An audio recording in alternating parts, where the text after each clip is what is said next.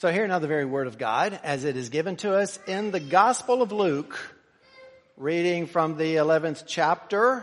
We are going to be reading verses 24 through 28. Hear now the very words of our Lord.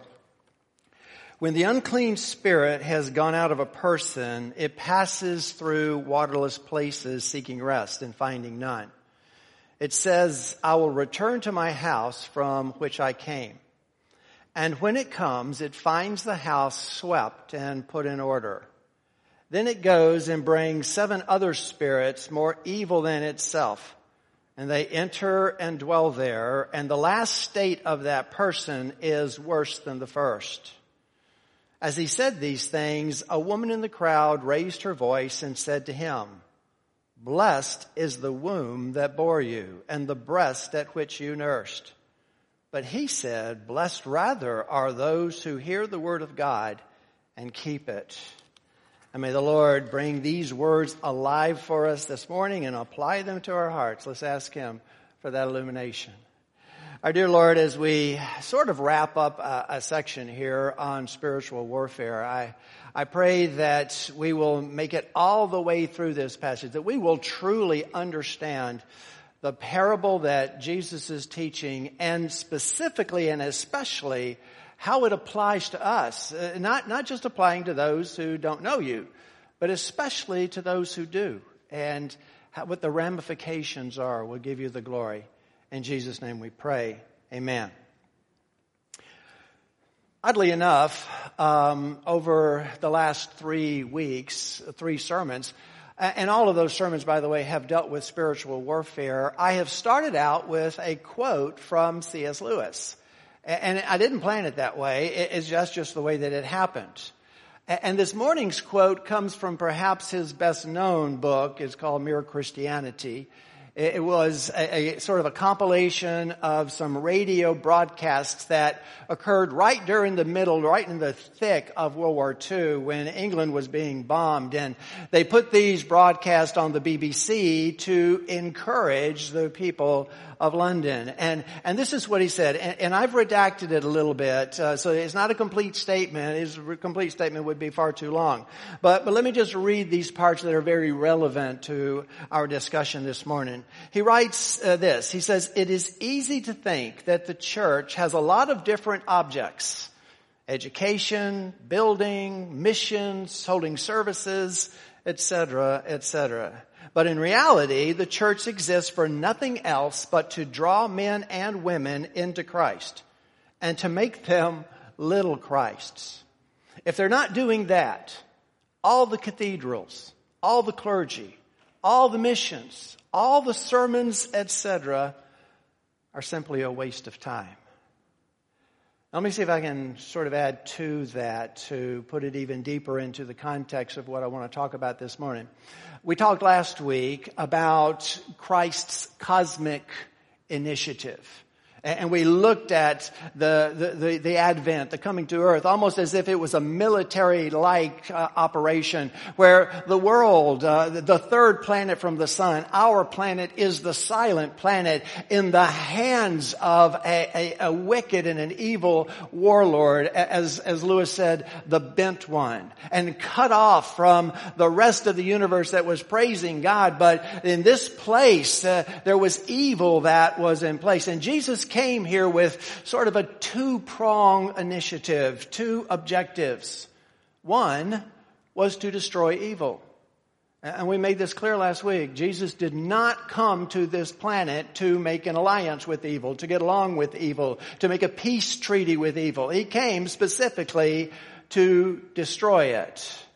And, and then as part of that, to set free those souls that were His that were in bondage to the powers of darkness, to lead a string of captives back to heaven with him, to present him as his purified and glorified bride before his Father so that we can worship him forever and ever. That's the initiative.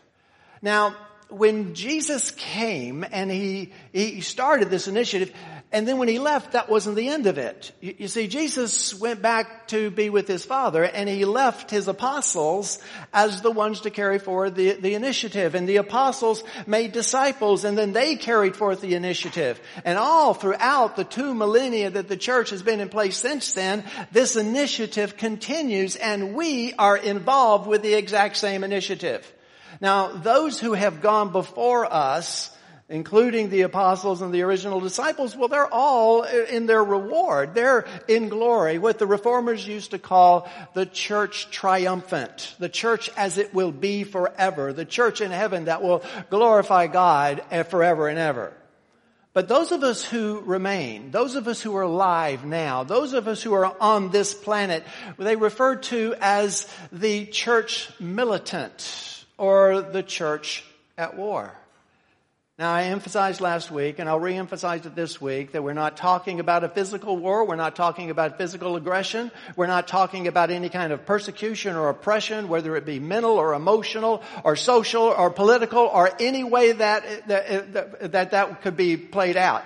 We are talking about a spiritual battle on a spiritual plane, and it is a battle for the souls of men and women. And it is an epic one, and it rages all around us. Now, towards that end, we already know who wins this battle, right? we know where Jesus came from and, and, we know that he is God in the flesh and so we know who wins it and we know what hap- we know what happens to the devil because Revelation tells us. But the devil is brilliant. He is diabolically, nefariously brilliant.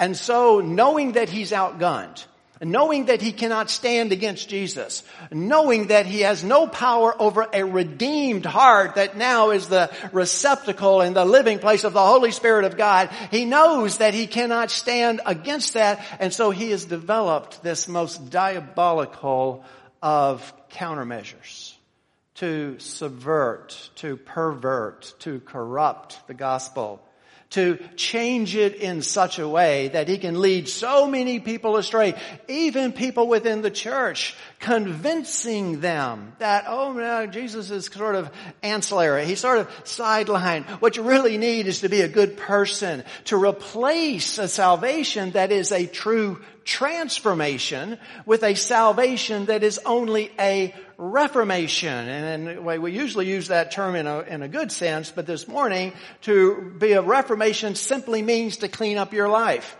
But that is a lie. That is a horrible lie. And so many people fall into it thinking that all I've got to do is be a good person and follow these rules and keep those Ten Commandments and go to church and do all these things. And I'm going to walk into heaven and God is going to say, wow, what a wonderful life you lived. Come on into my kingdom. That is the most heinous lie because that will never happen. There is only one name by which you are saved, and that is the name of Jesus Christ, no other way. And so therefore, Satan has created this evil, diabolical countermeasure.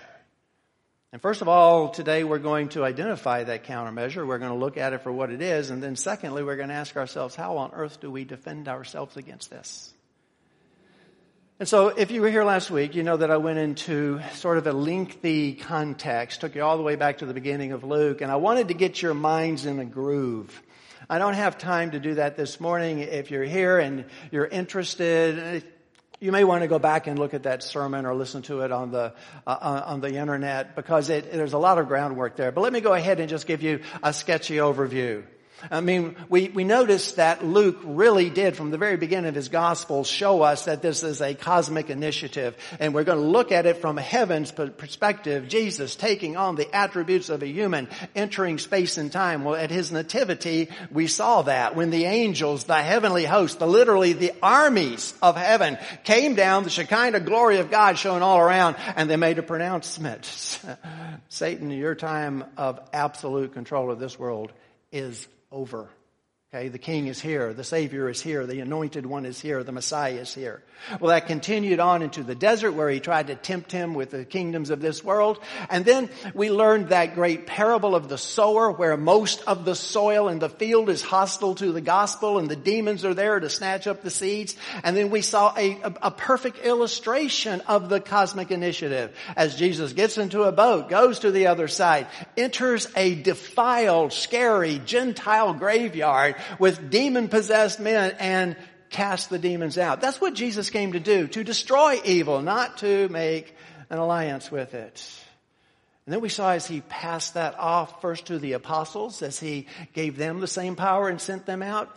And then to the 72 when he sent them out and they came back saying, even the demons obey us when we cast them out in your name. And that's when Jesus said, I am watching the skies and I am watching as Satan just falls like lightning from heaven.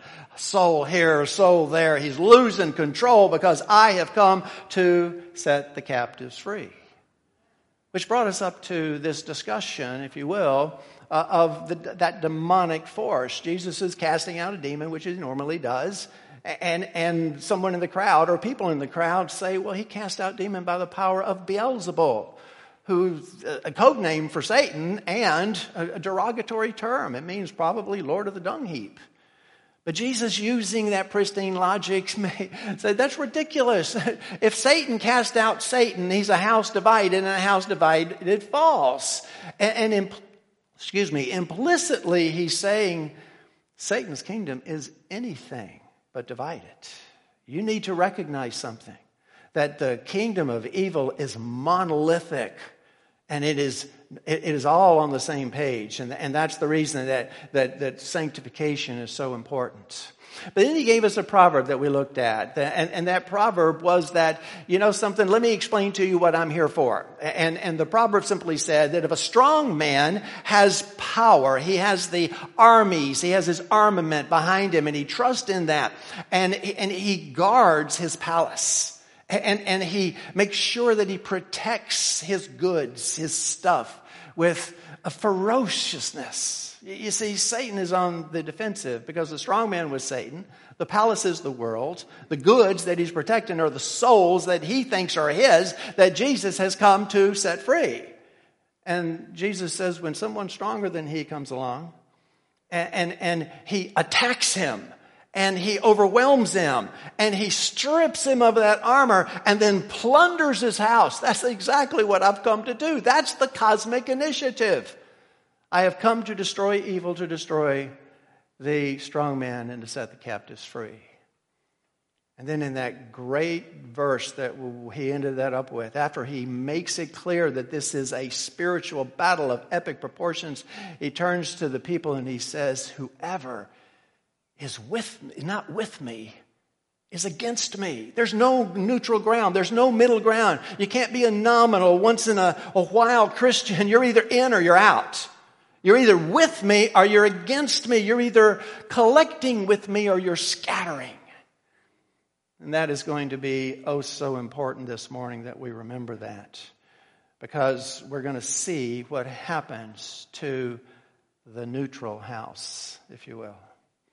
Now, with that said, Jesus is going to wrap this up with a parable of sorts. Because as I said, I mean, it's very clear in that last proverb that he gave us what his intentions are. I am the strong man. I have come to attack. That's the language of conquest. Again, spiritual conquest. I have come to not only destroy evil, but to set the captives free. Evil meaning the devil, his demons, his network, those who follow him with the mark of the beast, sin and death. I mean, that's what Jesus came to destroy, and that's what he did destroy. Now we're going to see this devious, diabolical countermeasure that, that Satan does. He, see, he knows he's outgunned. He knows that he has absolutely no power over Jesus. In fact, we go back to the third chapter of, of, of, of, Genesis. What do we learn there just before the fall? That he is the craftiest of all the creatures. That he is brilliant. That he, I recognize he knows our weakness and he knows how to make us fall. Something we're going to look at at the after church. I don't have time to go into it uh, now. Is what Revelation tells us about this. Uh, uh, when, when Jesus, the Lamb, begins to open up the seals that John sees, and the first four of those seals are four apocalyptic horsemen, and they come out to destroy, and the first one is a Jesus look-alike. The first one is a false gospel that comes and it goes right behind the gospel to confuse, to pervert, to corrupt the gospel, to turn it into a gospel that cannot possibly save you. That's his devious, diabolical countermeasure. I'm going to sell you on something that you're going to think that you're good. You're going to think that you're right with God, but you're not. You're still mine. Because there's only one way that you can be saved, and that is through Christ. So with that said, let's jump into this and let's see exactly what Jesus is saying. Verse 24, as he sort of shares this um, this uh, uh, uh, it's a parable of sorts. Share this parable with us. He starts out by saying, When the unclean spirit has gone out of a person, it passes through waterless places, seeking rest, and finding none, it says, I will return to my house from which I came. Okay, now an unclean spirit, we know, is just an evil spirit. It's a demon. Okay, and, and quite, Jesus would quite often call it an unclean spirit. Well, he says when an unclean spirit goes out of a person, and I think that recognizing the defensive nature of Satan, the fact that he is ferociously guarding his prey, that which he thinks he owns, uh, I, I, think we can we can assume that this this demon's not going to just leave the person for no reason. He's not just going to say, "Okay, you know, that person doesn't want me around anymore. I'm unwelcome, so I think I'll leave." That that that's not the way evil works. So I, I, basically think there are probably more, but I'm going to give you three reasons that are relevant to this morning's discussion of how a demon might leave a person in this way. Uh, uh, uh three types of exorcisms, if you will. The first one would almost be a self exorcism, where for whatever reason the person decides they want to clean up their life. That, that for one reason or another, they need to get religion, they need to get back in relationship with God or some way to get uh, with a higher power. And so they, they, they begin to be concerned about their behavior. Now, the reasons for this could be many. Sometimes it's because people have a near death experience. Uh, they get really sick and that kind of wakes them up of their own mortality or someone close to them passes away and that sort of brings it home that this is a very short lived life or Perhaps it's because they responded to an altar call in a very emotional um, service and things were just right and they walked down the aisle and they accepted Christ and everybody told them that they were saved, but yet then when the emotion leaves, they're left sort of hollow, not knowing what to do next. Or perhaps they fall in love with someone, like a man falling in love with a woman, and the woman's not going to have anything to do with him unless he's a Christian. And unfortunately, I've had actually men say this to me. I, I, I, didn't accept Christ as my Savior. I became a Christian so I could get close to my wife. And so they, they get religion. They, they, they, for whatever reason, they say, I'm going to clean up my life. Now, why would a demon leave that person voluntarily? Jesus has made an argument. He's already said Satan's not going to cast out Satan. But why would a demon, if it was a self, self-exorcism, and, you know, we can substitute in a more modern context sinfulness, the old sinful nature, as far as a demon, that which holds us bondage, and we're all slaves to sin. But why would a demon do that unless they were saying, well, this is actually good for me? This actually falls right into the diabolical countermeasure. In other words, I'm going to give this person enough rope to hang themselves. I'm going to let them get righteous. I'm going to let them get smug. I'm going to let them clean up their life and feel that they're right with God. And then we'll see what happens when that happens. That's the first reason that I think that a demon would, would leave someone. The second one would be a phony exorcism of sorts. You may remember that Jesus, when he was making that pristine argument about why Satan wouldn't be casting out himself, uh, and he says, well, if I am casting out Satan by the power of Beelzebul, then who are your sons casting the demons out by? Now, remember, when we looked at that, we, we, realized that, well, we can't, it's impossible for us to know whether or not they were really casting out demons or whether they just thought they were. But, but nonetheless, there was a perceived exorcism there. Well, this is the one case, I think, where Satan would be more than happy to be exorcised, to be cast out. Because in other words, some charlatan who doesn't know Christ at all comes and says, I've got the power of casting out demons and brothers and sisters. There have been plenty of them throughout the millennia of the church and there's plenty of them walking around today. So I've got the power over the spirits and you cast out a spirit. Well, a demon says, fine, I'm going to leave this person. I'm going to make a big show of it to validate them so that people will follow a false prophet.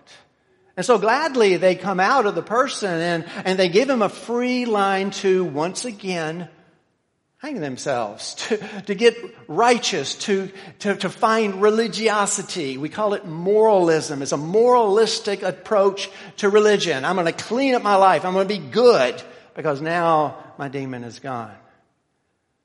The third type of exorcism is the kind of exorcism that Jesus is doing.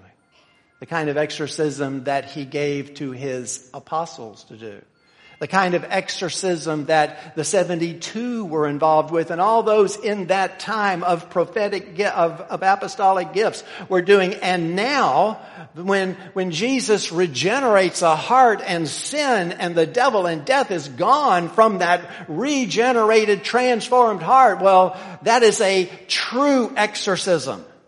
And when that happens, there's no place for the demon to come back. And I'll explain why. That's a hugely significant point. We'll get to that a little bit later. But anyway, those first two, those first two reasons that a demon would leave the person, I think are very important to what happens next because they're going to set about a moralistic religiosity to try to get close to acceptable in God's eyes by doing good.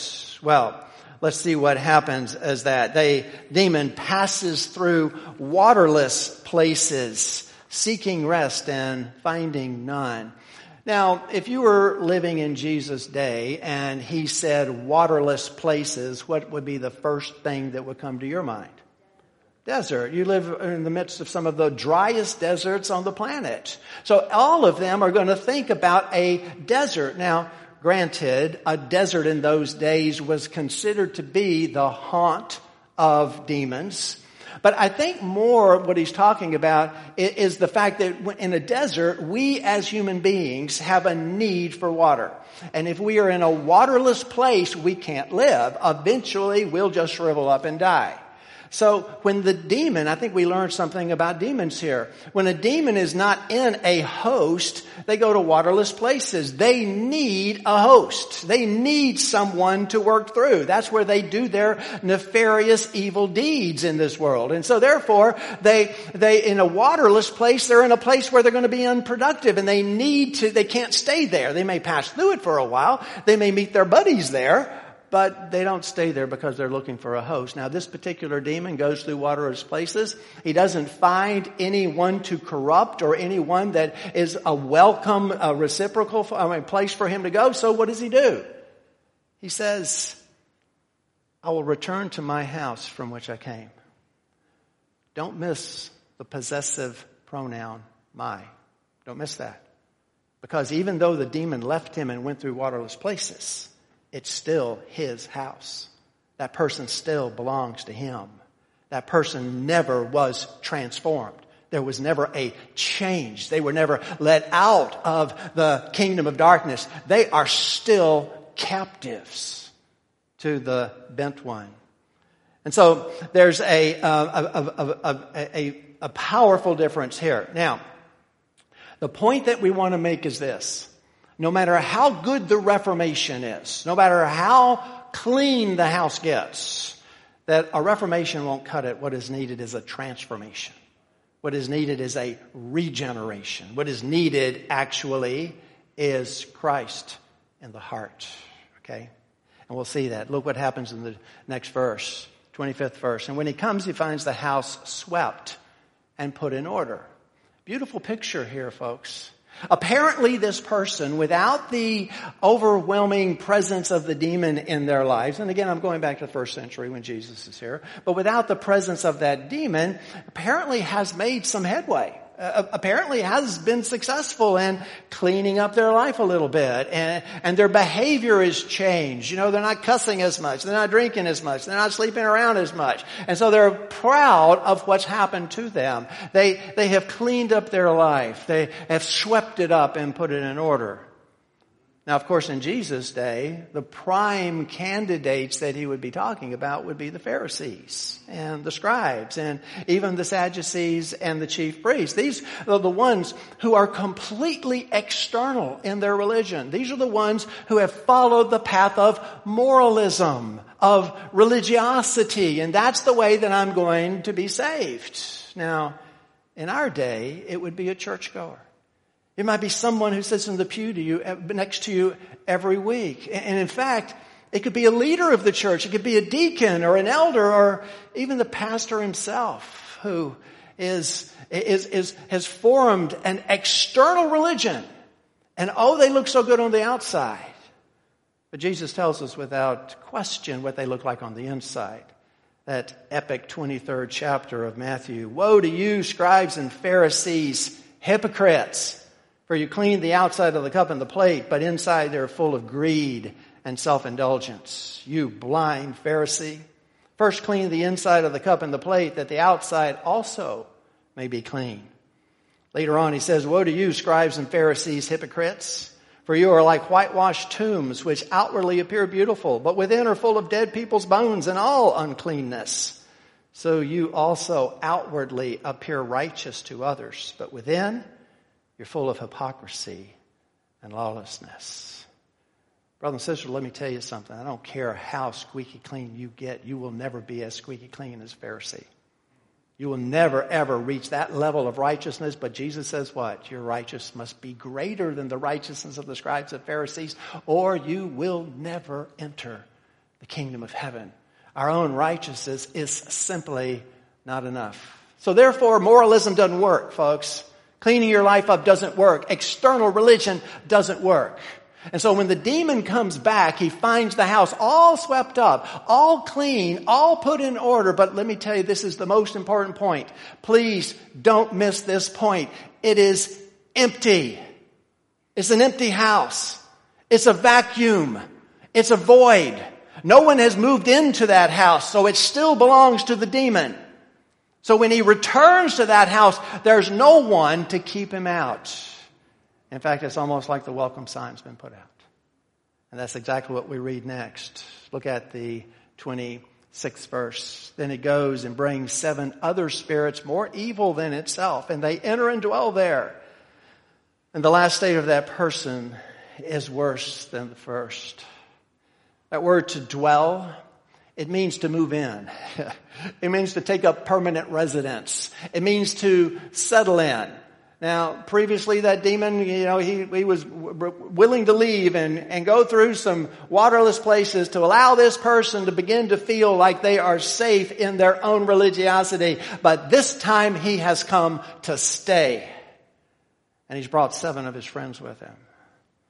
That number seven, you, you know what that means. It means perfection. It means the ultimate. It means the completeness. And when we talk about seven demons, quite often it was a way to refer to insanity. Mary Magdalene was infested by seven demons and it was a sign of just absolute insanity.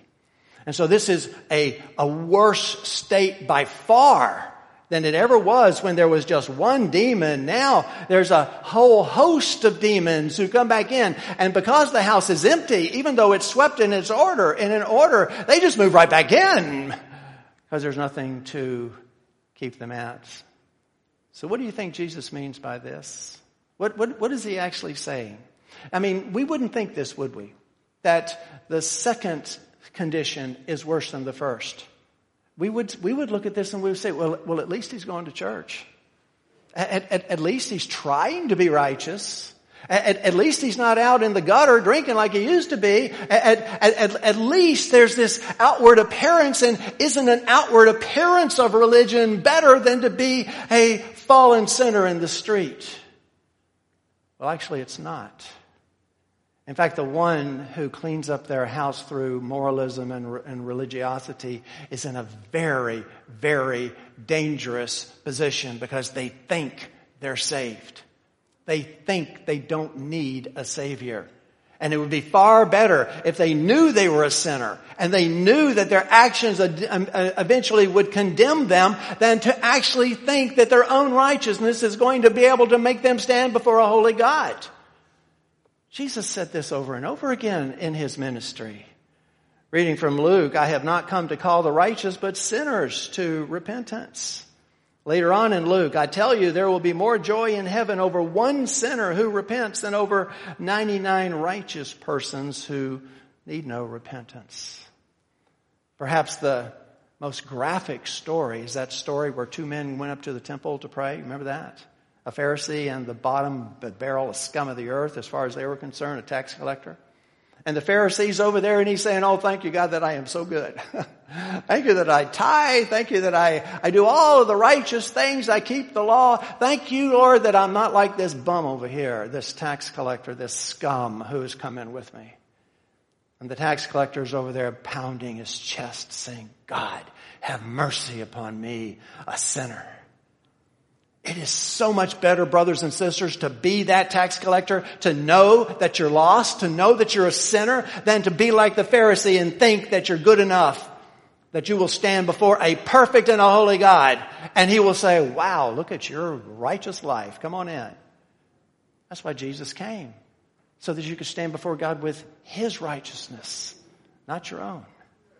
And so therefore, the, the state is worse than it was before. Well, anyway, moralism, religiosity plays right into Satan's hand, plays right into his diabolical countermeasure. This is the way he subverts the gospel. This is the way that he blinds people is to make them feel that they actually do not need a Savior. They are reformed and that's all that's necessary. And they don't understand that what they actually need is transformation, regeneration. Now, Jesus comes to the end of that parable there. And if you're looking at your Bibles, you'll notice more than likely there's a division. There, there's like a paragraph that they, even some Bibles give you a subheader there and say, now we have a new thought here, leave the old thought behind. I'm so sorry for that because that's just not true. I mean, this thought is so essential to what we just learned because Jesus has actually left us in a precarious position. He has explained to us that, that the devil has a diabolical, brilliant plan to subvert the gospel to turn it all around, to stop and, and, and to disarm the cosmic initiative. But he hasn't told us how to protect our house. He's told us that if we don't protect our house, if there's not something there to keep the demons out, the demons are going to come right back in. But he hadn't told us how to keep them out. And that's why it is so essential we don't make a break here, because there isn't one in the original text. And so let's take a look at it, but please resist the urge to think that we have just shifted, that Luke has lost focus, that he's just kind of here and there, you know, willy-nilly putting things in and gra- grabbing them from different sources and putting them in with no concern to how they fit together. Please don't think that of Luke because you'll miss some of the beauty of what he does. So with that in mind, let's take a look at this verse and then I'm going to put it back into the perspective. Now the reason that I can tell you that this belongs at the end of the previous passage is the way it begins. As he said these things. As Jesus is talking about this spiritual warfare, as he describes the, the diabolical countermeasure of Satan, as he's saying that, then a woman in the crowd blurts something out. And what she does is a woman in the crowd raised her voice and said to him, Blessed is the womb that bore you and the breasts at which you nursed. Now that is actually a very typical Hebrew blessing, a feminine blessing. It would be a blessing that a mother or a female would be more likely to make. And, and it, it, it, actually isn't what it seems like it is. It's not a blessing of the woman who actually bore the son. What it is is a reflection of the fact that the greatest recognition that a mother could have in those days would have been the elevated status of her son. And, and, and, in other words, she was going to be, she's blessed, but it's actually a blessing on the son. Now this is something that we saw quite often in Mary's life, Mary the mother of Jesus' life. You may, may remember when she came before Elizabeth and both women are pregnant and John the Baptist leapt in her womb. She said, blessed are you among women and blessed is the fruit of your womb. You are blessed because of what is in your womb. Well, the angel said the same thing when he told Mary she was going to get pregnant. She, he said, do not be afraid, Mary, for you have found favor with God. You are going to be blessed. In fact, in her own Magnificat, that great song that she sings, she says, my soul magnifies the Lord, for behold, from now on, all generations will call me blessed. So in other words, what the woman says from the crowd, and, and just, it seems like it's a shift. It seems like where on earth did this come from? Luke, why did you put this here? She says, blessed is the woman who bore you because of who you are. And basically what she is saying is, blessed are you. You are the blessed one. Now brothers and sisters, let's just back up. I want you to see this. It doesn't hop, hop off the page at you. But Jesus has left us hanging. He has told us that there is this cosmic initiative where we have come and I have come to this world and I am going to destroy evil and I'm going to set the captives free. And then we have learned that there is a devious, diabolical countermeasure that Satan has put in place. But Jesus has not told us how we protect our house. And a woman in the crowd tells us how to protect our house. Blessed are you you're the blessed one. How do you protect the house? Because if a demon comes back to a house that is empty, he's going to move back in. But if a demon tries to come back to a house where Jesus lives, where the blessed one is, there's not going to be any entrance into that house. In fact, there's a big dog in the front yard and a sign that says no vacancy and a flashing sign that says demons keep on going by. You're not welcome here. You see, the, the, the, big problem with the house that is swept up in an order, the big problem about Reformation, no matter how good it is, is that the house is left empty. When Jesus transforms the heart, he moves into the house. And if you've got Jesus in the house, the demons have no access anymore. So the woman says, blessed are you. And Luke tells us what the answer is to protecting the house. It is Jesus in every corner of it. Well, Jesus is going to comment on what the woman says. Because the woman, you can take what she says to be more of a focus of salvation, okay? I mean, there, when, when, when, when Jesus cast out the demon and he occupies the house, there is no way that, that devil's going to come back. But Jesus says, let's take it to the next level. Because you see, I'm here, I'm going to start this initiative, then I'm going back to my father, and, and the, the, apostles are going to get it going, and then they're going to come to me, and the church is going to need to continually guard itself against this demon because they're crafty and evil, and they're not going to take no for an answer. They're not going to make it in the front door, but they're sure going to try to get in through the back window, which is your flesh, by the way. So Jesus says this. But he said, Blessed rather are those who hear the word of God and keep it. Now, he's not contradicting the woman. A very rare participle, a very rare word in the Greek is used here. It doesn't mean, it's not negation. It doesn't mean, listen, woman, I don't know who you are, but you're absolutely wrong. I'm not the one who is blessing. Let, let, let's talk about something else. No, that's not what it means. What it means is, yes, you're right, but let me add to that. It is yes, but. Let me, let me develop this a little bit more completely. Yes, absolutely, I am the blessed one. When I'm in the house, the devil has no access. But we're going to see that sometimes our lives are multifaceted, and we need to make sure that Jesus is in every part of that life, but I'm getting ahead of myself. Let's continue here and just look at the words. Three things he says Blessed, four things. Blessed, that's our old friend Macarios, for those of you who have been around here for a while. That's the same word that Jesus uses in the Beatitudes, blessed are the poor in spirit.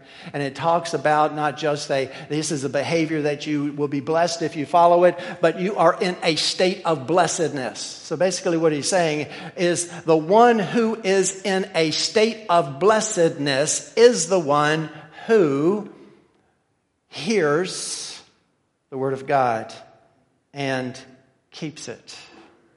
Both hear and keep are participles in the, in the present tense. So both of them mean something that is ongoing.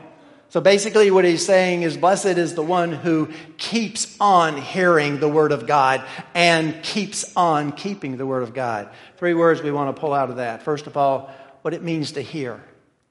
Now, hearing is not just auditory. It's not just the tickling of the little hairs in your inner ear by sound waves, and you put words to them and you, you form some kind of a language. It's far more than that. What it means is to hear and assimilate these words, to accept them, to understand what they mean, and the implication is to accept them as something that is true, to actually truly hear the words. And the keeping of the words means to do them. It means that it's not just an exercise. It, it, it is a, a, a, an application of what you learn. I mean, James said it very clearly in his epistle. He says, don't be just hearers of the word, but be doers also. Because the one who hears the word and doesn't do it is like a guy who looks in the mirror and then turns around and forgets what he looks like. And so, therefore, Jesus is saying that this is an ongoing thing. Blessed is the one who hears and keeps, and don't miss the fact that both of them are talking about the Word of God. Now, stay with me for one minute. Just stay with me because sometimes the diamonds that we find in Scripture are buried beneath the surface. There's been a dramatic shift here and so dramatic that many people think that Luke has lost focus, but he has not lost focus. Brothers and sisters, let's go back to the 10th chapter. Let's go back to when we're in Martha's house. And Martha is fixing dinner, and there's Mary at the feet of Jesus, transfixed on every word that he said. And Martha gets mad, and Jesus says to Martha that she is doing the better thing. She's got the better portion. What she is doing will live forever and will never be taken away from her. And so what we realize there is that this was a discussion of sanctification, not just salvation, not just coming to know Jesus, but a sanctifying um, uh, life. And that through that sanctification was coming about through the means of grace.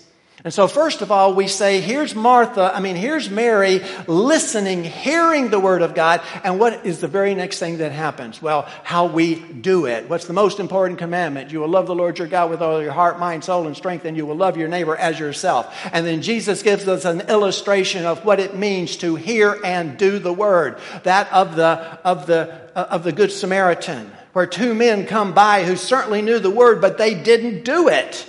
They weren't impl- uh, uh, um, uh, applica- applying it. They, they weren't implementing it. They just walked on by that man and let him lay in the street. But the man who did the word was a, a hated Pharisee. And then we continued on with the discussion of the means of grace and sanctification and how important it was. And then all of a sudden there was a shift. And we talked about that. Out of the blue, there's a shift. Jesus is talking about all this sanctifying grace, and all of a sudden he's talking about demons. And what we talked about was that shift was not by accident. Because what Jesus was saying is that the kingdom needs unified, sanctified, battle ready saints willing to stand against the gathering storm and to plunder the house of the strong man. And that's what he goes in and he tells us sanctification is important for his church because you're up against a unified monolithic kingdom of evil. And now all of a sudden we switch back again. Again, a dramatic shift. We're talking about spiritual warfare and all of a sudden what are we talking about? Sanctification by the means of grace. Okay, it, it's, it's flawless. It's masterful in the way that Luke puts this together. Because if we are going to be able to protect the house, that Satan wants back. We're going to have to keep at it, folks. We're going to have to keep at it. Let me back up and see if I can bring this together in one coherent. Our lives are multifaceted. There are many things that we do. And when Jesus saves us, as I said, no vacancy sign goes up. Jesus occupies the house. But I hear way too often people who say this. They say that, well, yes, that's important in my spiritual life. I'm a very spiritual person. And, and Jesus, oh man, He's the Lord of my life there. And I go to church and I, I do all the things I'm supposed to do at church, but you don't understand my, my career.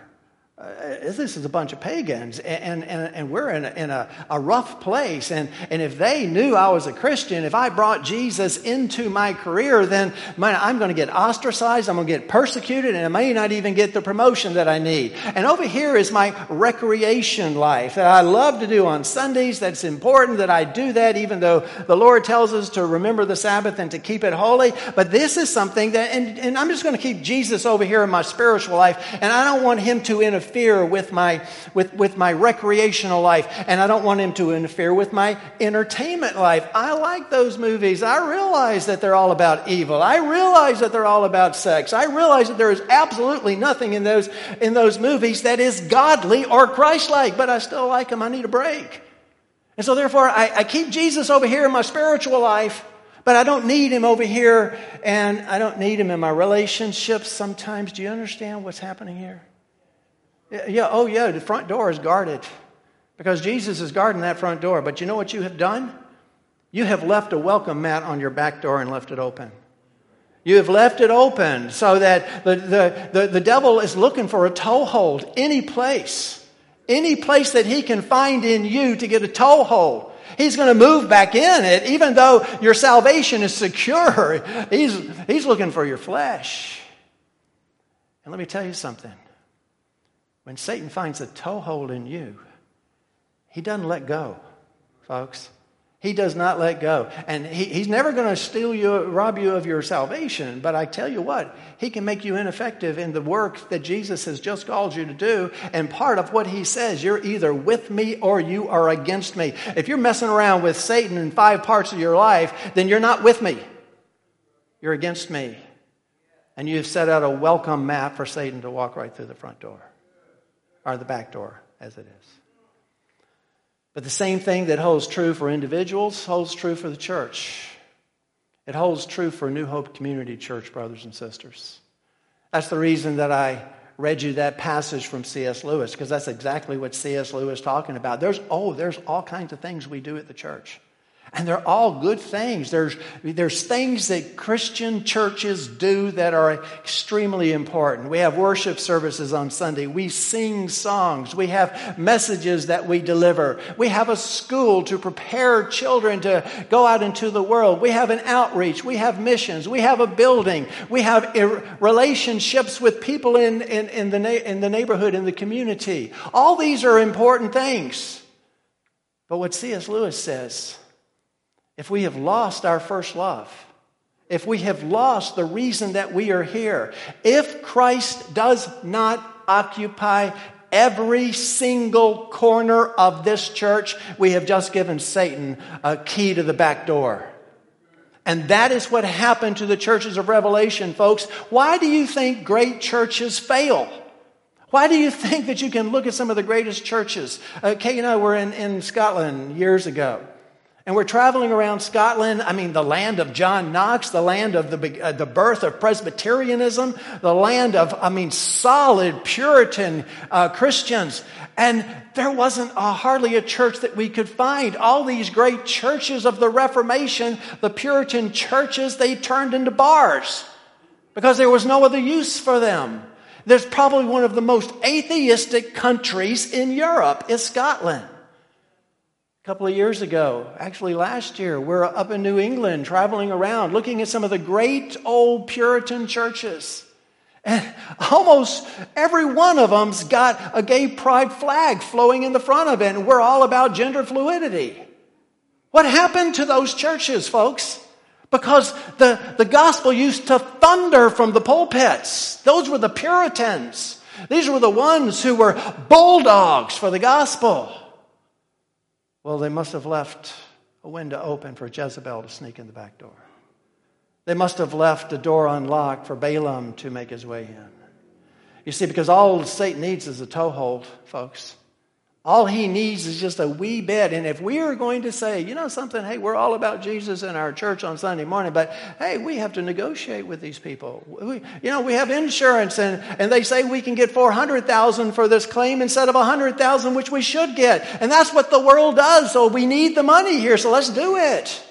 Hey, we need to build our buildings out there. Do like everybody else and hire a board of trustees that have a lot of money, but they may not have the same theology that we have. They may not, may not be committed to Jesus. Brothers and sisters, if there is any corner in this church that is not filled by Jesus, it is a hole for Satan to make his way into it. And that's how churches fall.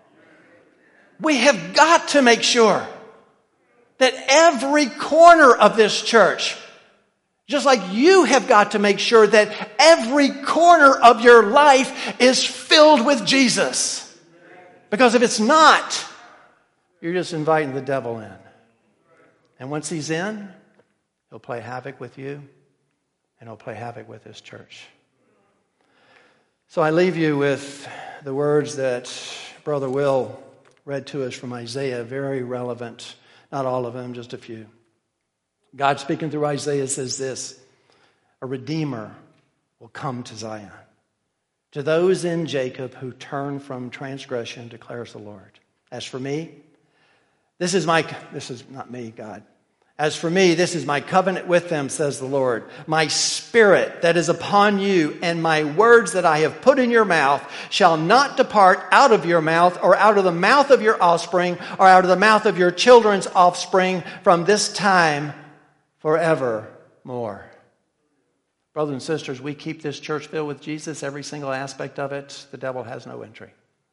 He'll fight us from the outside, but he has no entry on the inside. We keep our lives filled with Jesus, every single aspect, every single corner of our life. Paul says, do not be drunk with wine, but be filled with the Holy Spirit. We need to be filled with the Spirit of Christ in every aspect of the life. There's no part of your life that should not be filled with Jesus. So take out the inventory and take a look at yourself. Where does Jesus live and where doesn't he live? Because any place he doesn't live, you're wide open for evil's diabolical countermeasure. You think about that. Let's pray.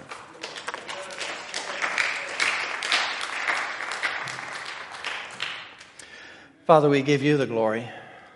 All glory to you, all glory to Jesus.